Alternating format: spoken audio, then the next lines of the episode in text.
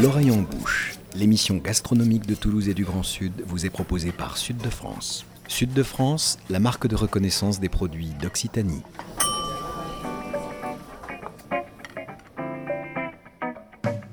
Bonjour et bienvenue dans l'oreille en bouche, l'émission gastronomique qui met Toulouse et le Grand Sud dans ses casseroles et dans vos oreilles.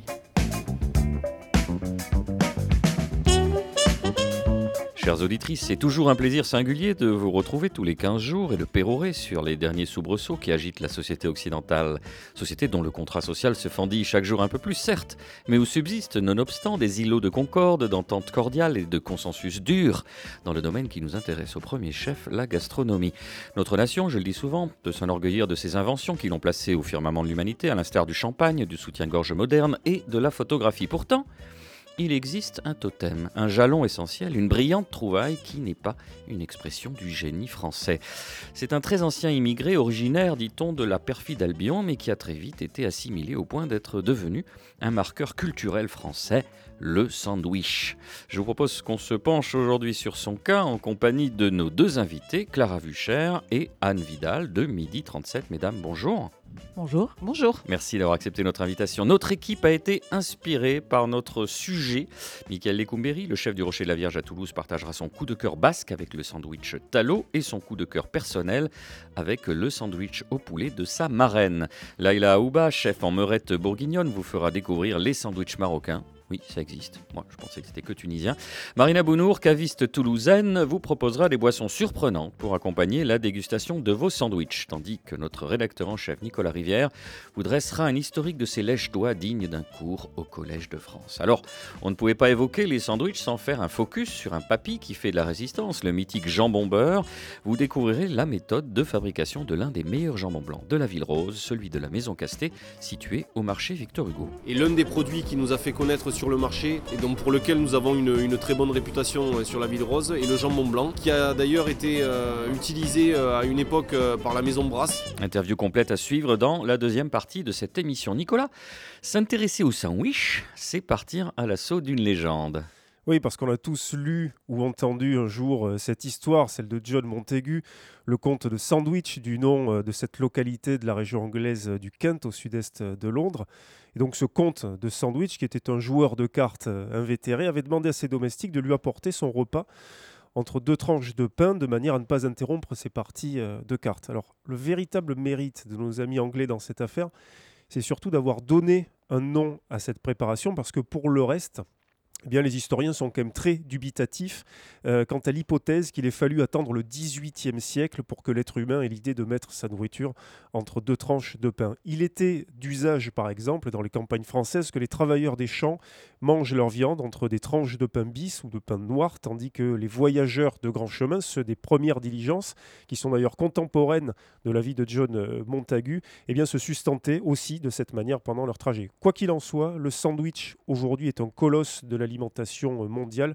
On en mange en France chaque année 2 milliards 600 millions d'exemplaires, ce qui en fait tout simplement le plat le plus consommé par nos compatriotes. Alors on va en parler justement de ces sandwichs quelque part revisités euh, avec nos deux invités tout à l'heure, euh, enfin que j'ai pas encore présenté, donc Clara Vucher et Anne Vidal. En, quelques mots, Clara, vous êtes euh, une autrice culinaire, une ancienne graphiste, et Anne, on m'a dit que vous étiez une ancienne opticienne. Est-ce que j'ai bon? Est-ce que j'ai bien travaillé? Tout bon, presque. Enfin, je suis encore euh, graphiste actuellement. Vous n'êtes pas repenti encore? Non, pas encore, mais peut-être que ça ne serait tardé, parce qu'à un moment, il va falloir choisir. Il va falloir choisir. Et donc, midi 37, racontez-nous en quelques mots pourquoi vous êtes lancé là-dedans. C'est cette fameuse quête de sens, c'est vouloir travailler euh, avec une copine, c'est de se dire on va arrêter de manger de la merde et on va faire découvrir aux Toulousaines et aux Toulousains des choses sympas, ou un peu tout à la fois? Je dirais que c'est un peu tout à la fois, en fait. C'est un concours de circonstances où à chaque fois que, que j'étais partie de Toulouse après avoir travaillé pour Anne euh, en tant que vendeuse, et euh, à chaque fois que je revenais à Toulouse, je passais faire coucou, on discutait. Elle voulait faire quelque chose avec des sandwichs pour changer son activité, et du coup je lui ai suggéré de faire des sandwichs un peu euh, travaillés, cuisinés. Et petit à petit, je me suis un peu incrustée dans le projet, on va dire. Et du coup, on a fait ça euh, ensemble. Donc vous êtes un peu loin de la, de la déontologie des consultants, puisque d'abord euh, vous êtes consulté, ensuite si tu veux, je le fais avec toi. Oui, voilà, en gros, c'était ça. Alors pourquoi midi 37 C'est c'est l'heure du coup de feu euh, pour les sandwichs, c'est quoi? Alors, midi 37, euh, oui, c'est l'heure, euh, c'est l'heure du déjeuner, en fait. Il y a, il y a trois choses, en fait, qui, euh, qui font ce nom. Donc, euh, il y a l'heure. Le 37, en fait, c'est lié à, à notre adresse, parce qu'on est au 37 rue Lafayette. Et le midi aussi, parce qu'en en fait, on travaille euh, qu'avec des produits locaux, et donc euh, de la région. Et donc, euh, et donc midi 37, en fait, euh, Ça pouvait pas tomber mieux, quoi. exactement. Alors Anne et, et Clara, on a envie de saliver, vous allez nous donner euh, quelques recettes, du lundi au vendredi, cinq sandwichs qui changent toutes les semaines, il y a aussi des salades. Alors qu'est-ce qui a le plus de succès? Racontez-nous un petit peu. Qu'est-ce qui a le plus de succès? Ça dépend vraiment des semaines, mais euh, on a remarqué que le sandwich à la tome de brebis, parce que du coup chaque semaine on a euh, un sandwich à la tome de brebis, dont on change à chaque fois la garniture et euh, les assaisonnements, et on a remarqué qu'il marchait toujours euh, plutôt bien. Et ensuite on a un jambon œuf mimosa qui rencontre son petit succès auprès des gens frileux, je pense. Alors ça, on y, re- on y reviendra un petit peu plus On tard dans, dans l'émission. Mais c'est vrai que sur les cinq propositions, par exemple, cette semaine, qu'est-ce que vous avez à la carte ou au menu? Et ben là, cette semaine, la tome de brebis, du coup, comme on travaille avec Persil et compagnie, donc avec des fruits et légumes du moment, donc on a vu que euh, c'était le début des courges qui commençaient à bien arriver, donc on a voulu faire un sandwich euh, avec ça. Donc avec la tome de brebis, là, par exemple, on a fait une purée de potimarron aux quatre épices, et euh, avec la trancheuse à jambon, on a coupé le butternut hyper fin, vraiment en- comme des pétales, qu'on a fait mariner, et du coup, c'est avec un carpaccio de butternut. Et ça va super bien avec la tome, du coup. Et pour compléter, un petit peu de persil frais, et un quelques petit peu de noisettes. persil, hein, un petit c'est peu de ça. noisette pour que ça croque. Allez, une autre recette, parce que là je commence à, à peine à saliver. Il faut faire travailler nos glandes salivaires et celles de nos, de nos auditrices. Alors sinon, chaque semaine, euh, en plus de la tome, on fait, euh, on fait un sandwich au poulet qui revient euh, toutes les semaines, mais pareil, agrémenté comme la tome, agrémenté de façon différente. Et euh, cette semaine, on a fait un poulet euh, avec euh, du fenouil cru en mandoline. Et euh, on a fait une sauce euh, au parmesan avec des, feuilles d'épinards. Et tout ça euh, mis dans un pain focaccia, parce qu'on a différents pains aussi. Et en fonction de, des sandwichs que l'on fait, on, met, en- enfin, on utilise tel ou tel, tel ou tel tro- pain. Ce qui frappe quand on passe en revue vos, vos propositions, c'est la profusion de légumes, d'herbes fraîches, d'épices, des choses qu'on n'a pas forcément l'habitude de trouver dans des sandwichs. C'est un registre qui, était, qui s'est longtemps cantonné à, à des choses euh, un petit peu plus sommaires, c'est ça? Alors que vous, vous essayez justement d'aller y mettre, bah, pourquoi pas un peu de butternut, du chou-fleur, persil frais, de la coriandre? Bah, c'est vraiment, euh, c'est vraiment notre politique. C'est vraiment d'utiliser euh, des légumes et de les cuisiner en fait pour vraiment changer du sandwich traditionnel que, que les gens peuvent, peuvent trouver euh, ailleurs. Si je peux me permettre, c'est même pas une politique pour moi. c'est un combat dans ma vie, c'est de faire manger des légumes aux gens qui pensent même ne pas aimer les légumes parce que en fait, je cuisine normalement euh, végétarien tout le temps. Donc je suis très très légumes. Enfin, certaines personnes adorent le gras, certaines personnes adorent le sucre. Moi, j'adore euh, les légumes. Et donc, je voulais vraiment euh, en- leur donner une place genre euh, très importante dans le sandwich. Quoi. Légumes que l'on retrouve d'ailleurs beaucoup, évidemment, dans euh, le petit ouvrage Symbole. Alors, Symbole S-A-I-N, plus loin, Bol, que vous avez fait paraître euh, il y, y a deux ans aux éditions Ulmer. 60 recettes des quatre saisons, quasiment pas de viande dedans. Euh, bah, zéro. Et euh, même y a, dans celui-là, il y a euh, trois recettes avec du fromage qui est posé dessus, donc on peut enlever. Donc en réalité, c'est végétalien, mais c'est pas végétalien par euh, volonté pure. C'est juste que j'ai euh, une appétence pour vraiment le végétal et que du coup, j'utilise assez peu de fromage. Depuis, j'ai travaillé dans un restaurant, autre. J'ai un peu mûri ma cuisine quand même. Du coup, maintenant, j'utilise euh, beaucoup plus de fromage. Mais euh, là, à cette époque-là, c'était vraiment euh, très végétal. Donc quand on va chez vous, il faut euh, une certaine forme d'audace. Ceux qui ont le moins d'audace, ils prennent le... C'est quoi le sandwich de base, vous disiez tout à l'heure? C'est le jambon œuf mimosa. D'accord, donc ça classique, on va, on va y revenir. Et ensuite, quels sont les, di- différentes, les différents degrés? Le top du, du, du foufou? Je sais pas s'il y a un top du foufou en fait. Chaque semaine, on voit ce qu'on a et on se dit bah on veut faire ça, donc euh, on fait ça. Et parfois ça marche super bien, parfois ça marche un peu moins bien. Mais on- ce qui est bien, c'est que comme ils sont là une semaine, on sait qu'on a le temps. Même sur la semaine, on les réajuste un peu. Et puis s'il y en a un qui a pas beaucoup marché, bah il reviendra pas.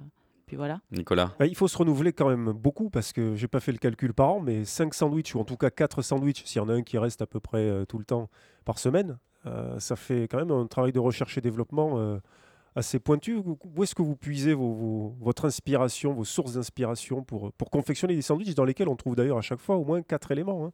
avec l'assaisonnement, bien sûr. Ben, moi, je fonctionne un peu à l'intuition. Quand j'avais commencé à cuisiner, euh, je regardais un peu des recettes dans des livres, sur Internet, tout ça.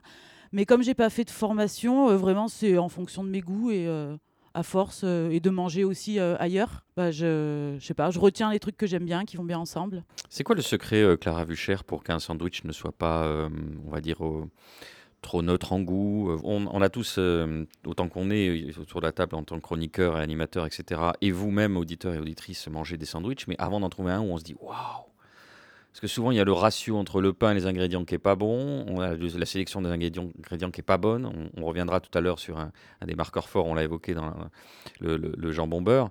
Mais là, euh, comment on fait euh, finalement pour sortir un peu de ce. pour donner du goût à un sandwich? Bah, pour moi, bon, déjà, il faut des bons produits, c'est sûr, que ça soit pour le pain ou pour la garniture. Mais euh, enfin, l'idée, en fait, ce que j'essaie d'apprendre à Anne, qui apprend d'ailleurs très très bien, parce que j'essaye de la former à la création du sandwich, c'est ben, comme pour un plat, d'assaisonner chaque ingrédient indépendamment. Donc en fait, chaque ingrédient doit être très bon seul et euh, penser aussi euh, qu'il aille bien avec les autres, mais que chacun euh, ait sa force indépendamment et ensemble. et ça peut être que bon si on a bien assaisonné chaque chose séparément. faut penser chaque brique pour que ça se tienne. Quoi. Donc ça, c'est le cas par exemple cette semaine du sandwich, sardines, tomates marinées, sauce barbecue, salade d'herbes fraîches. On peut en citer euh, peut-être encore d'autres.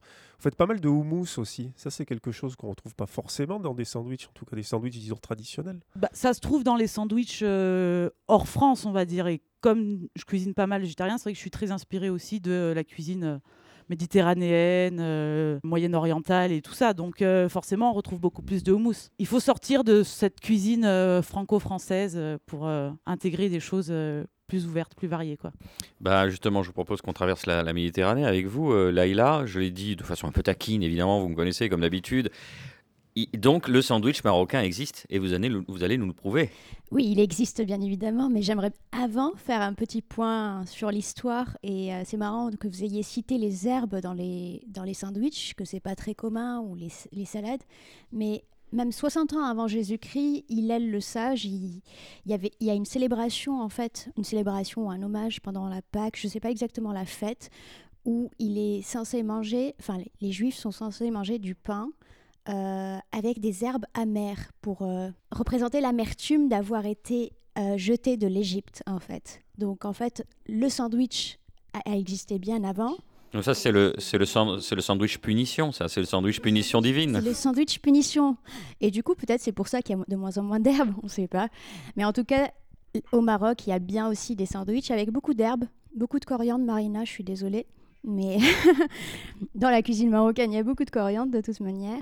Et euh, les sandwichs marocains, bah en fait, sandwich, c'est intéressant comme sujet parce que c'est contenant-contenu. Et quand on dit sandwich, le sandwich de, du conte euh, sandwich, c'est un pain de mie, c'est un pain, il n'y a pas de croquant. Donc en fait, ce qui a été, ce qui a développé ce pain sandwich, ce pain bikini, etc., c'est l'industrialisation où on a juste à prendre des tranches de pain qui sont Standardisé. voilà, prêtes. Tandis qu'avant, on devait trancher du pain et la croûte. Donc, c'est euh, c'est le contenant. Le contenant est différent, on va dire. Et euh, dans le livre de Jean-Pierre Genet, Genet, pardon, Mes chemins de table, il dit euh, c'est la bataille de la croûte populo face à la mi-aristo. Donc, c'est assez intéressant aussi ce comparatif euh, euh, entre le pain sandwich anglais, qui est devenu le hamburger aux États-Unis aussi, enfin le hamburger, cheeseburger, etc. Et pour nous, au Maroc, ça a été le pain plat, comme dans les pays du Moyen-Orient. C'est un pain plat qu'on peut bah, garnir de thon, harissa, comme tu disais, Nicolas. Le thon harissa est très connu, mais aussi euh, les foies, euh, foie de volaille, etc., avec des tomates, herbes, euh, ou le fameux omelette, un sandwich à l'omelette. Donc ça, c'est aussi très catalan.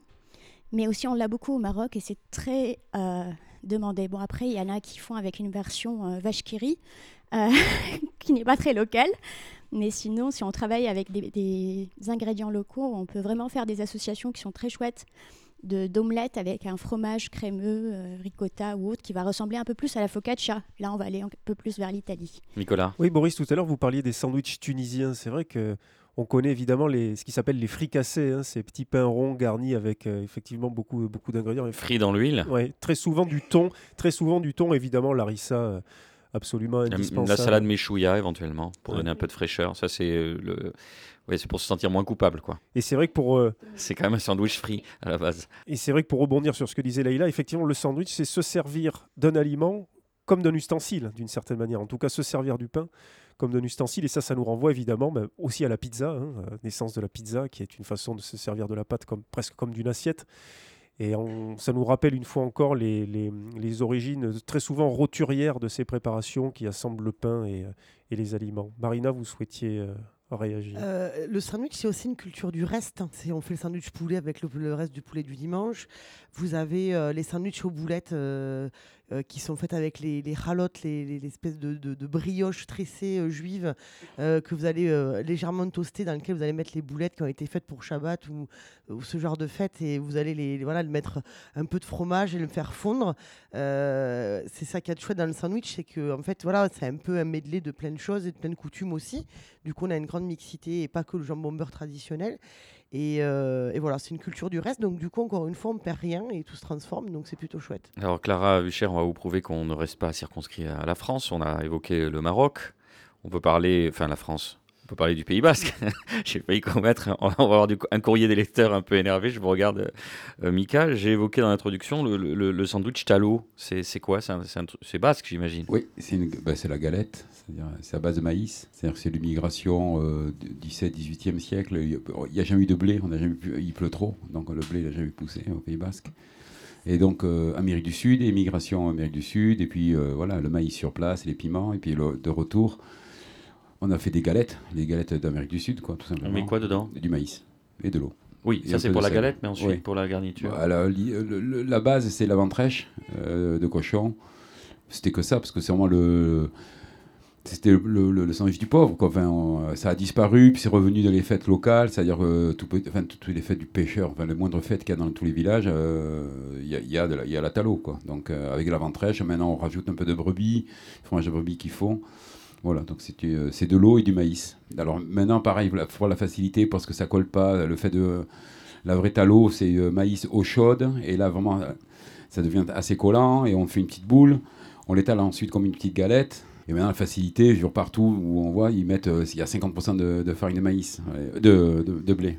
Donc, enfin, moi, je préfère celle qu'on fait ici, il n'y a que du maïs. justement, vous, vous en aviez fait, Michael, ici, il y a quelques, il y a quelques semaines, quelques mois. Vous n'aviez pas mis que de la ventrèche et de la tome de brebis. Non, moi, je peux mettre du riz de veau, je peux mettre des, euh, des, petites choses qui vont avec le maïs, quoi, des poivrons marinés, des... Euh, on s'amuse avec un sandwich. Ouais, vous pimpez, c'est ça, comme on dit ah, C'est un, mot qui a dû être employé dans le fooding il y a 25 ans. Moi, je, le sors maintenant. Il y a 25 ans, je pensais que c'était pas le fooding. Pimp my galette. euh, et d'un pays euh, réel qui est le Pays Basque, on va dans un pays du souvenir avec euh, celui de votre marraine. Qu'est-ce que rapidement le sandwich au poulet, c'était quoi? Pourquoi c'était bon? Mais parce qu'on le faisait à la plage directement. C'est-à-dire ah. qu'elle elle faisait rôtir le poulet, elle le mettait dans un tupperware et quand on ouvrait le, le tupperware, enfin les cousins, ça il y avait une odeur de poulet sur le. Et ça, je l'ai, ça, je l'ai gardé. Puis on, avait l'os, on, on déchiquetait le, le, poulet, on se le faisait, il y avait de la salade verte, une maillon, après une petite mayonnaise avec de la, de la, ciboulette, et on se faisait nous-mêmes le sandwich. Et là, on avait plein les doigts. Et, et on le, je continue à le faire celui-là. C'est trop tard pour qu'elle devienne ma marraine? Euh, Non, non, non. Allez, le temps pour nous de ramasser les miettes et d'essuyer la, s'essuyer la lippe. On vous retrouve dans quelques minutes après un morceau de circonstance. Je t'ai préparé pour ton petit déjeuner une montagne de tartines, confiture d'églantine et du chocolat crémeux, une pomme si tu veux. Il reste de la brioche, mets un morceau dans ta poche. Si tu n'as rien dans l'estomac, ça n'ira pas. Mais moi je m'en fiche, je veux des sandwichs, je veux des sandwichs au jambon, c'est ça que je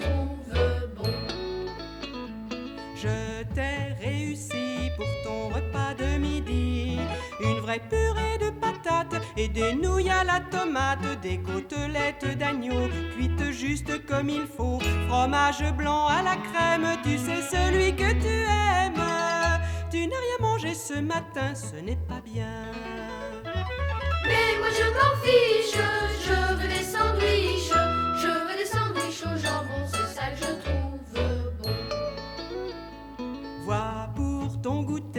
j'ai déjà tout préparé.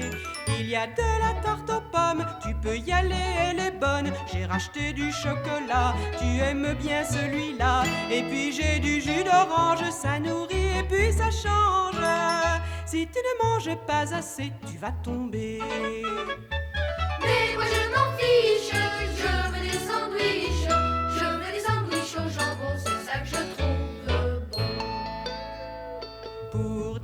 ce soir, il faut que tu viennes voir. Il y a des œufs à la coque, comme je sais que tu te moques des légumes. Alors j'ai fait un énorme riz au lait. Il faut aussi que tu manges une poire ou une orange.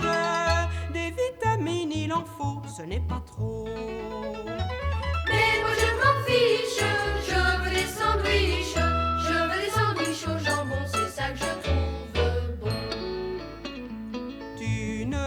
rien que du jambon et du pain.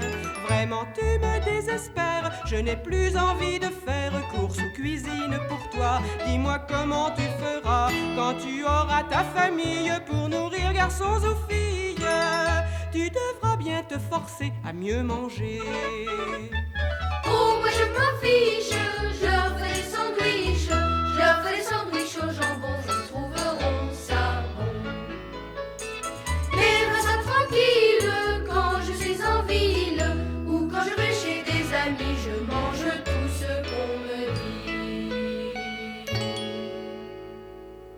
Et là, vous vous dites, mais quelle transition idéale La vie est bien faite, vu que c'est nous qui choisissons nos intermèdes musicaux. Et bien, justement, on va s'attarder avec vous sur euh, ce fameux jambon beurre, euh, Nicolas. Oui, sandwich absolument euh, mythique qui aurait tout à fait pu faire l'objet d'un chapitre des mythologies de Roland Barthes, au même titre que le steak frites par exemple. Le jambon beurre, c'est l'un des repas, puisqu'on ne sait pas vraiment comment l'appeler, un plat, un repas, en tout cas les plus consommés euh, en France. On en mange euh, chaque jour plus de 2 millions d'exemplaires du jambon beurre, et lui-même représente d'ailleurs entre les deux tiers et les trois quarts de la consommation de sandwich en France. Pas facile, pourtant pas évident, en dépit euh, des statistiques, d'en trouver euh, des bons. Le célèbre critique François Simon, qui a longtemps officié au Figaro puis au Monde, lui a consacré quelques lignes dans un euh, petit essai paru chez Grasset en 2008 qui s'intitule Pique assiette, sous-titré La fin d'une gastronomie française. Je vous lis ce qu'il écrit à propos du jambon beurre. Manger devient non seulement un sentiment, mais une vraie posture de résistance. Lutter pied à pied, ne jamais renoncer, même pour un simple sandwich. Le jambon beurre disparaît, c'est bien dommage, mais il n'y a là aucune fatalité. Un jambon beurre, c'est quoi? On a l'impression que parfois c'est trop demandé, c'est solliciter une autre époque, celle d'une candeur alimentaire. L'atmosphère, cela fait partie du jambon beurre, il lui faut de la tchatch, du bruit, de la bande-son, le sandwich est taillé dans la masse, une vraie baguette, le beurre est appliqué lentement et le jambon a du chien. En bouche, il y a cette croustille qui nous enchante, puis vient le mélange entre la mie, le jambon, le beurre et la croûte. C'est si parisien qu'on voudrait y aller aussi de sa chansonnette.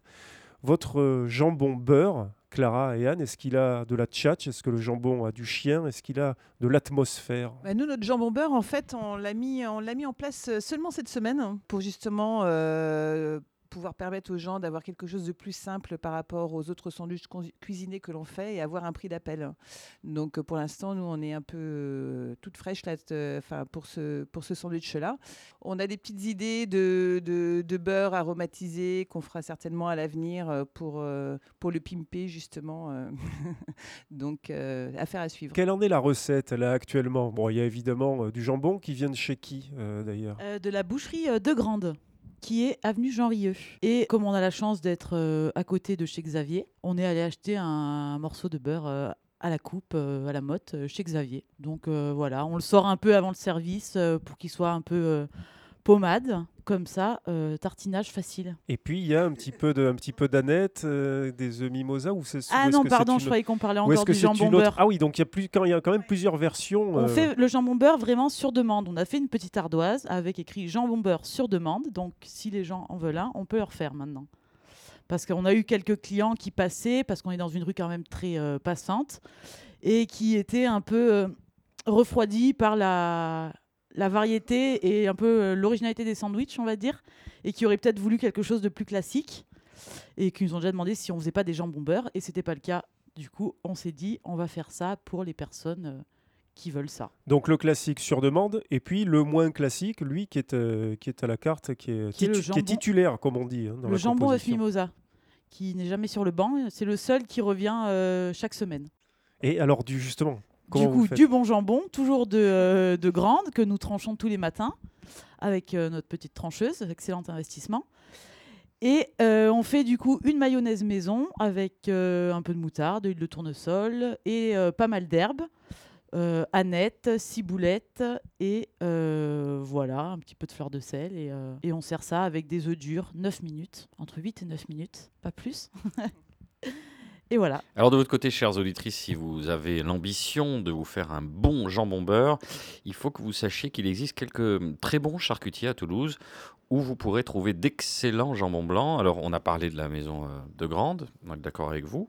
C'est aussi le cas de la maison Casté, sise au marché Victor Hugo, Nicolas. Oui, exactement. Elle a ouvert ses portes en 1996 au Hall Victor Hugo, sous la férule de Jean-Marie Castet. À l'époque, la charcuterie s'appelait l'Ariégeois, en référence évidemment aux origines de la famille Castet, qui est implantée dans le petit village d'Orgibet, aux confins de l'Ariège et de la Haute-Garonne, à une vingtaine de kilomètres de Saint-Giron. C'est dans la pointe sud-ouest en fait du Couseran.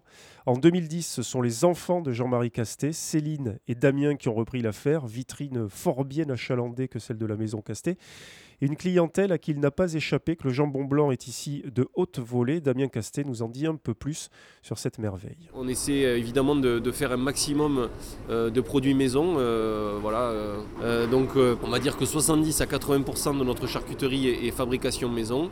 Et l'un des produits qui nous a fait connaître sur le marché et donc pour lequel nous avons une, une très bonne réputation sur la ville rose est le jambon blanc, qui a d'ailleurs été utilisé à une époque par la maison Brasse. Voilà, donc c'est quand même un gage, je pense, de qualité euh, qu'un restaurateur aussi euh, prestigieux euh, ait utilisé notre jambon blanc. Donc c'est un jambon, comme je vous l'ai dit, donc maison, que nous fabriquons en fait en trois étapes. En première étape, donc, on reçoit la matière première, c'est-à-dire le jambon brut. hein, donc pour les novices, c'est donc la cuisse.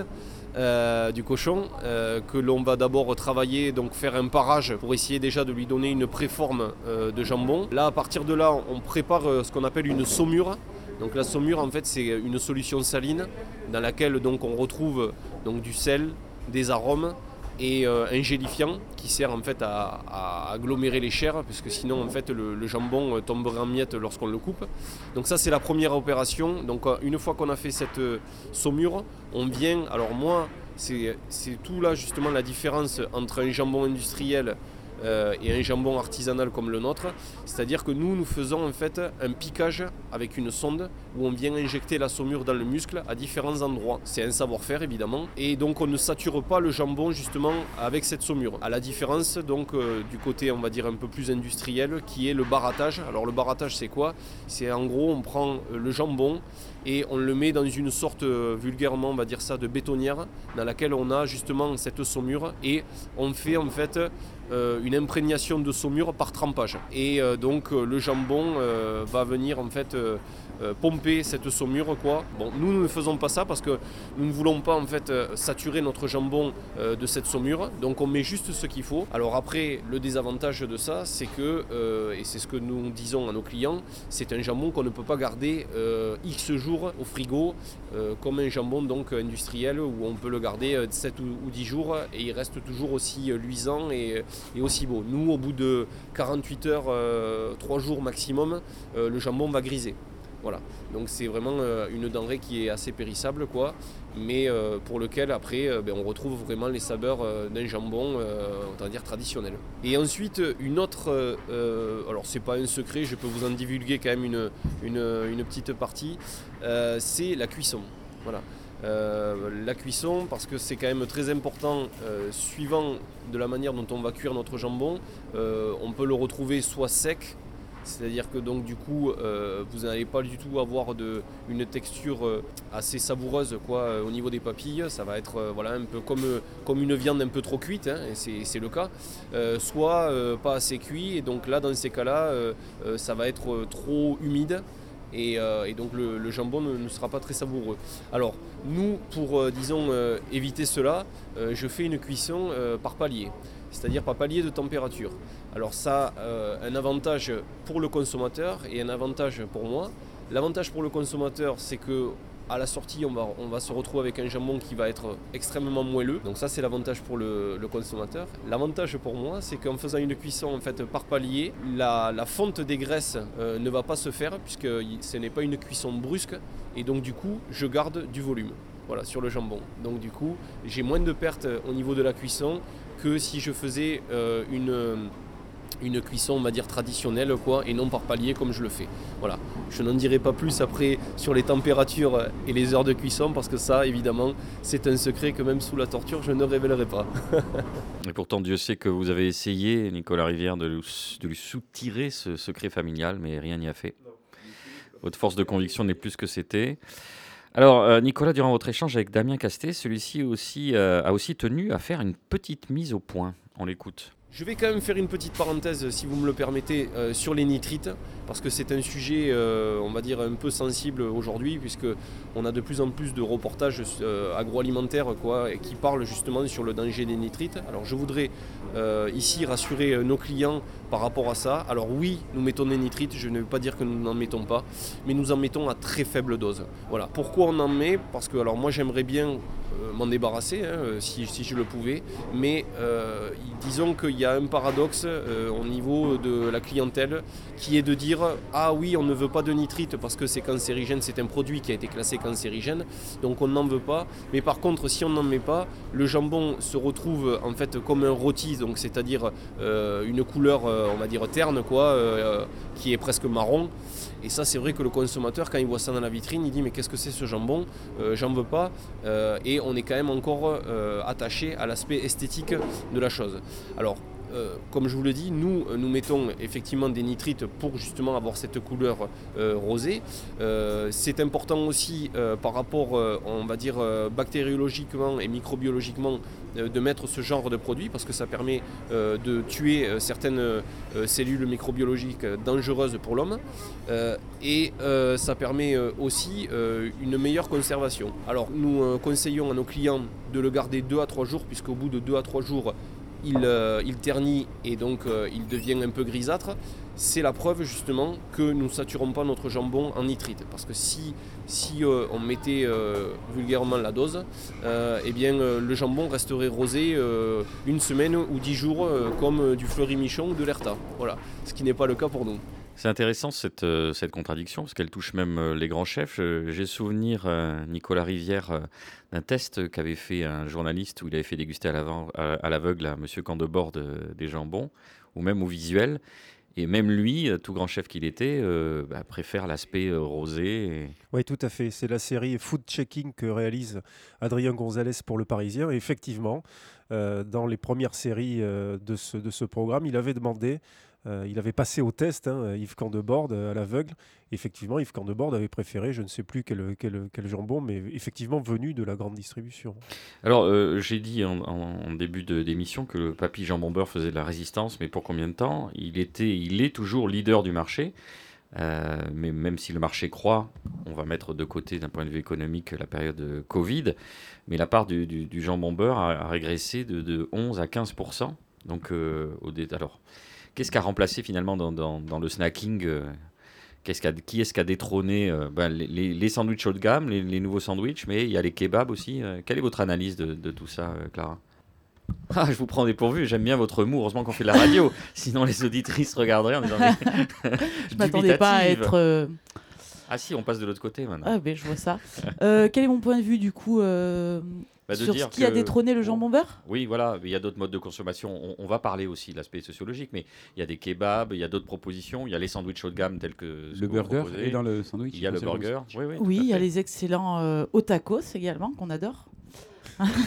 Oui, et puis il y a le bagel aussi hein, ces dernières années. hein. Mais, ça, euh, ça correspond globalement euh, à une forme de mondialisation du sandwich. On trouve tous les sandwichs du monde partout dans le monde.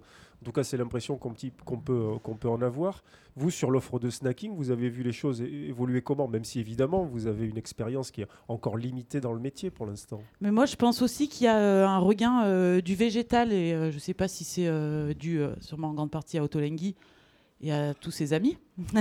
Voilà, Yota Motolenghi, le chef, donc, euh, chef lo- londonien. Oui, hein, qui a pas mal de euh, mais, restaurants et qui fait euh, orientale, ouais, du végétarien et du coup qui a mis la cuisine euh, moyenne-orientale euh, au goût du jour. Et on voit qu'on a quand même une bonne demande de choses végétariennes aussi. Donc je pense que le jambon beurre, quand on est végétarien, c'est compliqué. Donc euh, les gens sont en demande vraiment d'autres choses. Quoi. Marina, vous souhaitiez réagir Oui, non, mais voilà, en fait, c'était ça que je voulais dire. Effectivement, je pense qu'il y a aussi une mouvance beaucoup végane et végétarienne et végétalienne. Donc, du coup, effectivement, le jambon beurre correspond pas du tout euh, voilà, aux envies des nouveaux consommateurs de, euh, de sandwich. Et, euh, et après, euh, euh, voilà, on est très, très ouvert maintenant au monde euh, au niveau culinaire. Et c'est vrai que bah, effectivement, euh, euh, le plus simple à en, emporter euh, vraiment dans la voiture ou voilà, à la plage, c'est- très certainement encore le jambon beurre. Mais c'est vrai que tous les jours, repas du midi, quand on sort du boulot et qu'on a un peu de temps, on prend autre chose parce qu'on a envie de manger autre chose et de un peu de, sortir des sentiers battus avec des sandwichs un peu plus orientaux ou des sandwichs un peu plus asiatiques comme le banh ou ce genre de choses. Moi, je suis un vieux réac, alors j'ai appris l'existence fortuite il y a peu de temps du French tacos, à- souvent affublé de, l'adjectif authentique French tacos. Et on m'a dit, mais, tout le monde sait, ça vient de Lyon, le French tacos. Bah, il y avait trop de choses, trop de mélanges. Et je ne sais pas si c'est forcément très digeste. Laïla, une réaction? Oui, ben, je reviens au Maroc, le pays euh, champion du monde du sandwich, selon toi. Mais en fait, chez nous, le sandwich, euh, il va être déstructuré. Je vais euh, expliquer en fait pourquoi déstructuré. Ça va être du pain à la main et un bol d'huile d'olive. Et ça, c'est une façon de manger en fait le pain et l'huile d'olive, qui est enfin l'aliment le plus le plus euh, le plus commun dans toutes les maisons, quelle que soit euh, la classe sociale. Donc c'est un sandwich déstructuré. Ça peut être dans le 50s best. Nicolas Clara et Anne, vous avez euh, initié ce projet pendant le, le confinement et on sait, on en a beaucoup parlé dans cette émission, qu'elle a été l'essor de la vente à emporter, le fameux takeaway pendant euh, cette période. Ça a été un accélérateur du projet pour vous ou pas? Euh, oui, certainement, oui. Ben, en fait, euh, c'était aussi une question de disponibilité euh, par rapport à Clara et puis moi par rapport à mon ancienne activité. Donc, euh, euh, donc voilà, euh, c'est vrai que... C'est un hasard qui vous a servi euh, plus. Ça a accéléré peut-être Ouais. un projet qui était en, en- en gestation, en train de mûrir. Ouais. Ça nous a permis de faire, euh, faire le sou, en fait. D'ailleurs, vous vous êtes passé, Anne, d'une activité de chocolaterie qui était extrêmement saisonnière, 70% du chiffre d'affaires à Noël et à Pâques, ça, à une activité qui au contraire euh, tout à fait quotidienne. Et, ouais, et lycée, ouais. Ouais, ouais, avec euh, des horaires euh, complètement différents aussi. Et euh, non, non, mais moi, j'en suis, euh, j'en suis ravie. Michael Et le pain, parce qu'il est quand même essentiel. Le sandwich, vous le choisissez comment alors? Parce que apparemment vous parliez de pain différents. Il y a une baguette, il y a du pain. euh, Ah bah alors justement, Michael, je vois que je vous avais pas reçu le mémo, mais vous ouvrez jamais vos mails, non? Ça dépend. J'ai reçu- Vu, votre tête, J'ai vous n'avez reçu pas de mail. hier, mais j'ai pas lu le message, non. Alors, il se trouve que Anne et Clara se fournissent en pain à la boulangerie Cyprien. Boulangerie qui a été créée à Toulouse voici 4 ans par trois associés, Pierre-Jean Souviron, Gilles Guiraud et Lionel Fauré. Alors, chaque jour, ils vous livrent une vingtaine euh, de baguettes ainsi que de la focaccia. Ils font également un excellent pain de campagne, le pain des copains. Nicolas, vous êtes euh, allé soumettre Lionel Fauré à la question pour essayer d'en savoir un peu plus sur les farines utilisées par la boulangerie Cyprien, notamment pour la confection de leurs baguettes. Donc on travaille qu'avec des farines brutes. Les farines brutes, c'est des farines qui, n'ont pas d'améliorant. Il n'y a aucun additif. Il y a- c'est vraiment de la farine euh, broyée tout simplement. Et euh, du coup qui est plus difficile à panifier que les autres. euh, parce que euh, tout est naturel et le boulanger est soumis forcément à, plus de difficultés, la température du laboratoire, la réaction naturelle de la farine avec l'eau et des levains.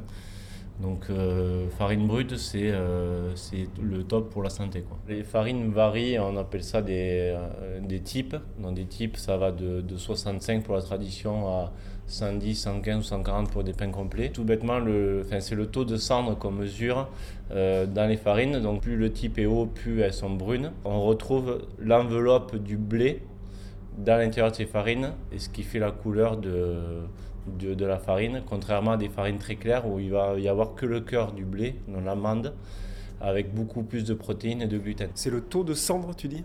C'est le taux de cendre en fait. C'est, on, on, dans des trucs un peu techniques, mais on fait brûler la farine au four et on, on- il en résulte, euh, on appelle ça des cendres. Et plus la farine a un type élevé, plus il y aura un, un taux de cendre élevé. Et donc, qu'est-ce qu'il faut pour les baguettes? Qu'est-ce qui est le plus adapté?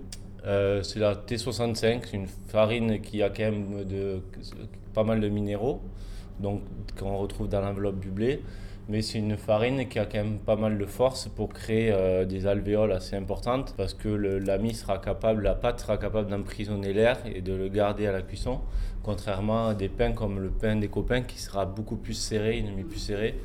Euh, L'extrême opposé, c'est euh, le pain sans gluten qui ressemble presque à du gâteau tellement la mie est, est compacte et non alvéolée.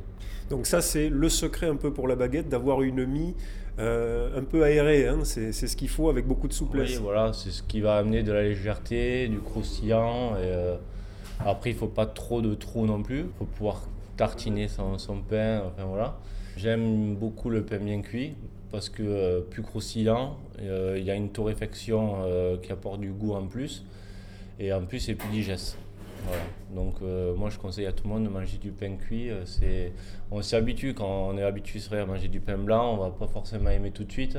Mais je pense sincèrement que le meilleur en termes de goût, c'est le pain euh, mieux cuit. Donc ça va nous changer de ces dames qui disent à chaque fois à la boulangerie une baguette pas trop cuite s'il vous plaît. Donc si on écoute l'expert, il vaut mieux le manger euh, bien cuit. Euh, Clara, c'était important pour vous ce, sourcing là d'avoir déjà le pain comme, euh, comme étant quelque part la première, le première base de votre, enfin le socle de votre offre? Bah bien sûr oui parce que quand même un sandwich à quoi on pense d'abord c'est au pain. Donc si le pain est mauvais c'est quand même difficile de faire un bon sandwich bien qu'il y en ait qui arrivent parce que le pain qui est mauvais met en valeur la garniture. Mais euh, nous on voulait vraiment un pain qui soit qui ait du caractère, qui soit assez croustillant et, euh, si les gens euh, n'aiment pas ça eh bien il y a d'autres offres à peine plus bas dans la rue avec des pains tout mous. Alors, du côté de ces offres-là et du côté des industriels, on peut lire dans un article d'octobre 2020 de LSA, Libre Service Actualité, que touché de plein fouet par le confinement, le marché du snacking multiplie les actions pour retrouver de la croissance et pour cela, les fabricants se montrent prêts à accélérer vers une offre plus responsable. Donc il y a 7% de, baisse du marché du snacking à 2,85 milliards et moins 17% sur le segment sandwich. J'emploie à bon escient des, des termes de marketing. Donc ils paniquent. Qu'est-ce que faire alors? Des emballages éco-conçus, du bio ou des produits qui affichent un ancrage local ou une origine France? Ça, ça revient en force. Il y a les auteurs d'une étude de Nielsen récente qui parie sur les petits fabricants de produits bio et durables qui, en ciblant les foyers les plus aisés, pourraient bien creuser l'écart à moyen terme, c'est-à-dire euh, d'ici la fin de l'année, le retour à la croissance de ces produits dédiés à la pause déjeuner et au goûter restera conditionné par l'évolution de la situation sanitaire et la démocratisation du télétravail. Donc ça veut dire que d'un point de vue industriel, ils se posent les bonnes questions auxquelles vous répondez déjà en étant sur le haut de gamme. Vous n'avez pas peur qu'ils viennent, euh, alors que c'est déjà une position un peu hégémonique, on parle des sandwichs triangles, on parle de, de donuts, on parle de Sodebo et consorts, qui deviennent plus responsables, qui, bio, sourcés, local, ils viennent euh, sur vos plates-bandes. On en sourit quand même, Clara. Non, j'avoue que ça, je pense parler à notre nom, à nous deux, ça nous inquiète pas trop parce que ça reste toujours euh, ben, du marketing. Et C'est comme quand ils nous annoncent quelque chose euh, au, pain, au blé complet. Il suffit de se pencher sur l'étiquette pour voir qu'il y a 3% de blé complet contre euh, tout le reste en blé euh, entièrement raffiné et que c'est que de l'étiquette. Et ces gens, enfin, pour moi en tout cas, les industries favoriseront toujours trop le profit pour avoir euh, vraiment une vraie démarche de qualité. Oui, mais on ne peut pas s'abstraire du fait qu'on est dans un système d'offres et de demandes. Donc vous-même, vous devez être profitable. Et à ce titre, euh, on peut certainement constater, étant donné le fait que, je le répète, on est dans le haut de gamme, vos prix sont plus élevés que la moyenne parce que vous utilisez des, produits de qualité. Alors avec vous, euh, Marina, euh, finalement, co- comment est-ce qu'on on calcule une marge? Et on peut essayer un petit peu de se rendre compte que... co- comment ça se, constitue le, prix d'un sandwich? Bah, déjà, je vais pas vous apprendre qu'effectivement, les gros industriels, euh, bah, même en fait, comme tout le monde, hein, a besoin de faire ses marges. Alors après, pour calculer les marges sur les gros industriels, c'est compliqué parce que euh, bon, c'est toujours le même système que pour tout le monde. Vous calculez vos coûts matières, donc qu'est-ce que vous mettez dedans, vos matières premières, et puis après, ce que ça vous coûte en énergie, le nombre de personnes que vous allez utiliser pour le faire, enfin, ce genre de choses, la location de local où vous êtes, ce genre de trucs. Donc ça, c'est les charges fixes et les coûts matières. Euh, mettons, donc voilà, vous prenez le, bon vieux sandwich triangle de la marque, ça commence par Do, ça finit par Na. Et euh, donc vous allez le retrouver à Carrefour euh, pour 1,33€ les deux sandwichs. Donc pour vous donner une image, vous avez 55% de pain. Donc déjà, bon, pain de mie acheté à très grande échelle qui doit vraiment pas revenir à grand chose. 36% de jambon, très souvent on parle de jambon, mais c'est souvent du jambon d'épaule reconstitué. Jambon d'épaule qui peut être très bon, mais euh, c'est beaucoup moins cher que le jambon blanc. Et le reste hein, euh, va être euh, en beurre. Donc là, on est quand même sur un sandwich, on est quand même à 10,25 euros le kilo, ce qui est quand même assez impressionnant. Alors, moi, j'ai trouvé un petit calculateur de marge. Donc, je rentre deux tranches de pain, deux tranches, on va dire, de jambon, un peu de beurre, exactement pareil que euh, ce sandwich dont je vous parle. Je suis à 74 centimes de coût de revient. Mais il faut savoir quand même que plus on fabrique, plus on a, plus les marges euh, sont importantes parce que votre coût d'échelle, en fait, votre coût de revient est beaucoup plus bas. Donc déjà 74 centimes sur 1,33€. Donc on fait presque un fois 2, sachant qu'à mon avis, ils sont plus quasiment sur du fois 5 en marge. Donc du coup, voilà, c'est... Et en comptant, voilà, vraiment, je suis partie sur vraiment le plus bas de gamme euh, du sandwich. Euh, mais au final, même, si, même les gens qui vont travailler très bien, s'ils se font un 2,5, je suis content pour eux, quoi. Tant mieux. Même. Non, on Voilà. regarde pas nos invités, on continue entre nous. J'espère pour elles qu'elles sont au moins euh, plus que ça, voire même. euh, Voilà. Et ça sera très bien comme ça. Et tout, et tout cela rapporté au prix moyen du jambon beurre qui est en France autour de 2,95€ ou quelque chose comme ça. Voilà, donc vous, vous pouvez vous faire une idée euh, des raisons pour lesquelles il y a énormément d'offres et finalement si peu de qualité, puisque euh, c'est quelque chose qui permet de dégager des marges euh, relativement colossales. Alors on va rester euh, avec Marina pour son carnet de vigne, histoire d'accompagner et de faire glisser dans notre gosier les excellents sandwichs qu'on évoquait aujourd'hui, pas ceux dont on vient de parler, pas les sandwichs industriels, mais ceux de midi 37. Et euh, vous, vous avez une, une- une position un petit peu surprenante, parce qu'on va accompagner ça avec des boissons euh, un peu On va, atypiques. on va partir d'abord sur la base. Donc c'est vrai que quand on parle de sandwich, souvent on parle de la bonne petite binouse bien fraîche hein, qui sort de, Ah ça oui, de la. oui. Bah ouais, quand même, c'est un peu la base. Alors je sais pas pourquoi. Même sans sandwich, c'est vrai d'ailleurs. que- Même sans sandwich, effectivement. Mais effectivement, c'est vrai qu'assez souvent, on pense sandwich, on pense euh, boisson effervescente, du moins. Donc effectivement, la, la bulle a quand même une tendance à aider à la digestion. Et c'est vrai qu'en règle générale, euh, les sandwichs, c'est plutôt quand même le but, c'est de manger rapidement quelque chose qui va un peu vous caler. Donc on va essayer de chercher voilà, des, euh, des boissons qui vont un petit peu vous aider à digérer. Pour démarrer, moi je vous conseille de partir donc, sur une bière plutôt légère, blonde ou blanche. Donc du coup, je vous propose d'aller faire un petit tour vers euh, Montpellier, à la brasserie Auto Brewing. Euh, ils ont plusieurs euh, cuvées pardon, comme Kawabunga, comme Chouchou, comme Kamehameha ou Mangodzilla. C'est des mecs qui sont, là, qui sont assez jeunes et qui sont assez ancrés dans la pop culture. Et donc du coup, moi je vous conseille la cuvée Chouchou, qui est une blonde très légère avec une bulle très fine et une légère pointe d'amertume. Et l'amertume, on le sait, ça aide aussi à la digestion. Donc ça, c'est agréable. Mais euh, voilà, moi, j'aime pas trop les trucs trop simples, hein, vous le savez. Donc du coup, euh, moi, je vous conseille aussi de boire un petit coup de cidre. Alors, on n'y pense pas, mais c'est vrai que le cidre, ça a des bulles aussi. Voilà, Mika met la main sur le cœur en disant que chez lui aussi, on fait du cidre. Bon, je suis un peu moins fan, donc on va partir en, en Normandie plutôt, avec les cidres bruts de chez Eric Bordelais. Que l'on a Et là, il, il pourrait me tuer, il le ferait. Donc du coup, voilà, qu'est-ce qu'on va rechercher? C'est ce côté très rafraîchissant, ce côté légèrement amérisant aussi, des cidres très bruts, ce côté un peu fermier. Effectivement, quand mon foie me supplie absolument de faire un peu abstinence et d'avoir une bonne conscience, euh, je dis pas non à un bon kombucha. Donc le kombucha, c'est une boisson fermentée, euh, originaire de Mongolie apparemment, extrêmement développée en Russie, euh, qui est une boisson à base de thé et de sucre et qui va être en fait euh, euh, qui, va, qui va fermenter grâce à un champignon qui s'appelle le kombucha, tout simplement. Alors, à la base, il est rentré dans les années 50 en France, le kombucha, pour traiter euh, Les problèmes urinaires. non, la tuberculose, figurez-vous. Mais aujourd'hui, il est considéré comme un aliment qui va vraiment vous aider sur la digestion. Donc encore une fois, on y revient. Quelque chose d'assez rafraîchissant et qui va vous aider à digérer. Donc on est, donc c'est un- une boisson qui est très souvent aromatisée au gingembre. Et donc du coup, cette boisson, en plus de vous vouloir du bien à votre corps et à vos chakras, elle va vous aider voilà, à digérer un bon sandwich. Merci beaucoup Marina. Moi, ma marraine, c'était du au jeu citron avec le poulet et le mayonnaise. Et salade, c'est à tomber, l'accord. Merci Françoise. Deuxième pause musicale de Lorient Bouche. On stimule les esgourdes avant de stimuler votre appétit avec la dernière partie de notre émission. À tout de suite.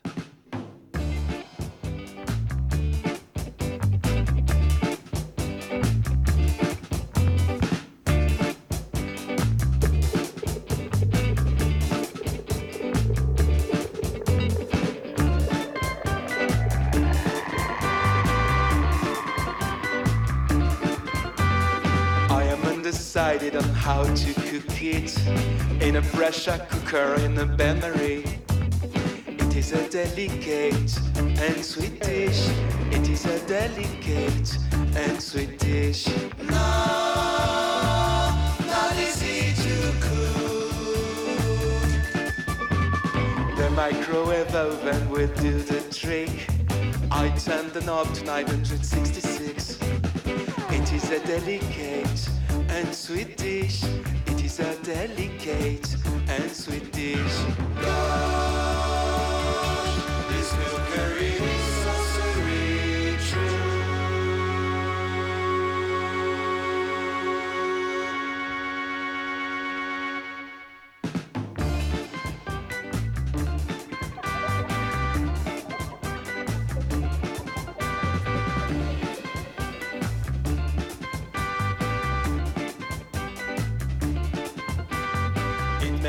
Bubbles and it looks at me.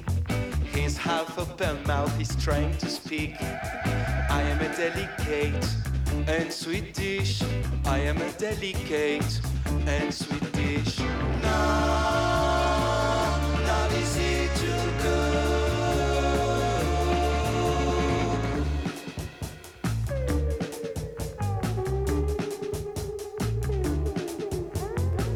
hot and steaming, it approaches me. My name is Christian, put me in your belief. I am a delicate and sweet dish. I am a delicate and sweet dish. Gosh, this is so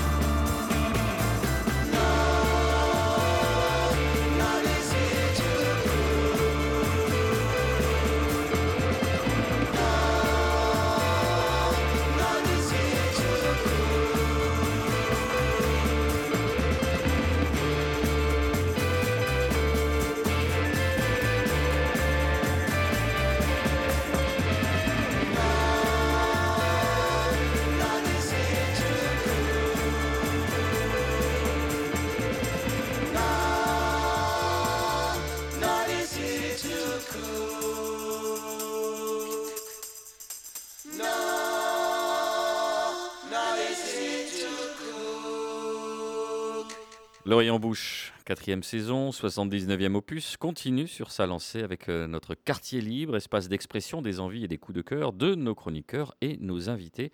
On commence avec vous, Laïla. Une adresse, votre adresse parisienne favorite pour manger des sandwichs? Ah oui, et surtout pour manger le jambon Prince de Paris. C'est euh, chez Aline, c'est euh, la chef Delphine Zampetti. Ça se situe au 85 rue de la Roquette dans le 11e. Et euh, c'est une ancienne boucherie et elle a gardé le décor. C'est tout simple, mais avec une sélection aussi de sandwichs qui est très classique, mais d'une d'une qualité incomparable pour tout ce qu'on peut trouver autour à Paris.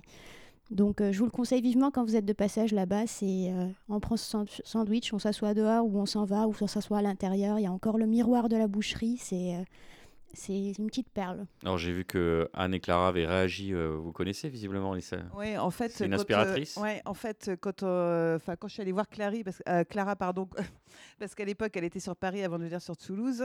On avait fait le tour justement des bonnes sandwicheries euh, parisiennes et forcément, c'était vraiment euh, un endroit, c'est vraiment un endroit incontournable. ouais. Et on s'en est un peu effectivement inspiré. Euh, eh bien, on va se tourner du côté de nos invités, peut-être.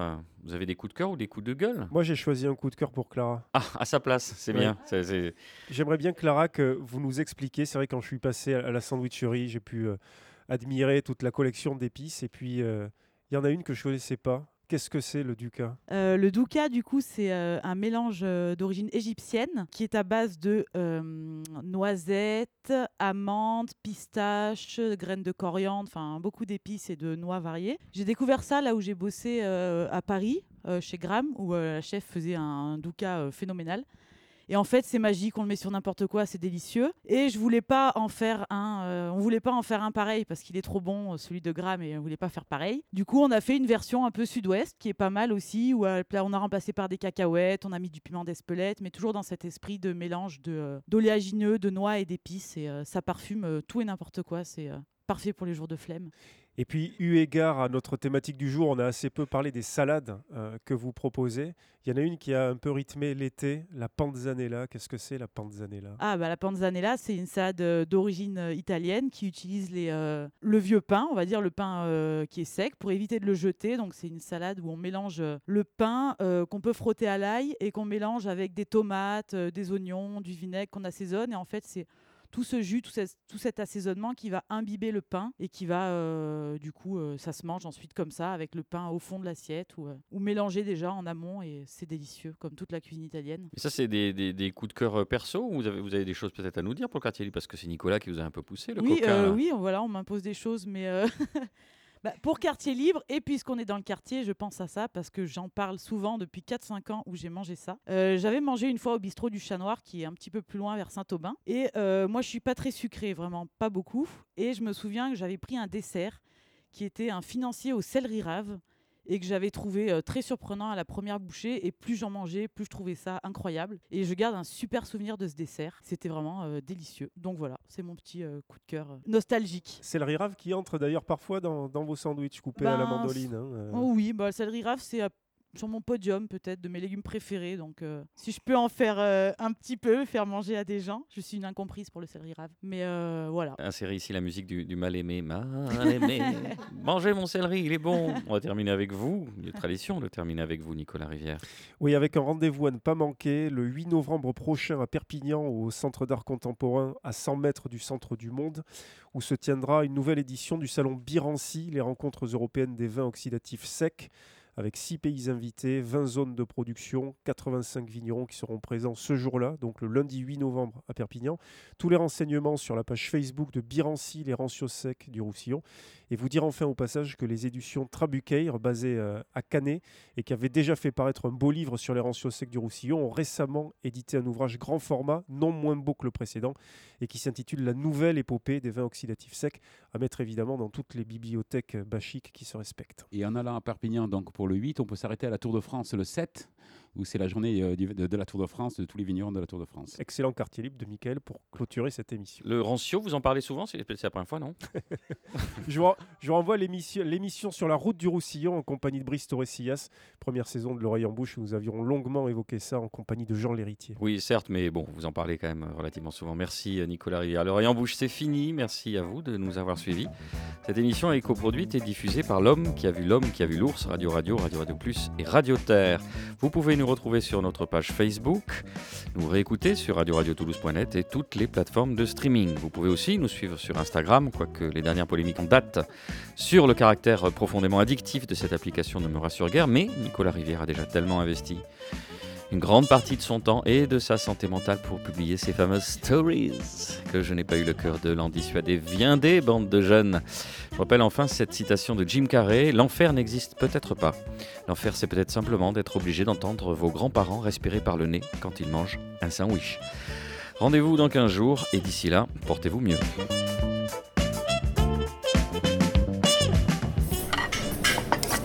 L'oreille en bouche, l'émission gastronomique de Toulouse et du Grand Sud vous a été proposée par Sud de France. Sud de France, la marque de reconnaissance des produits d'Occitanie.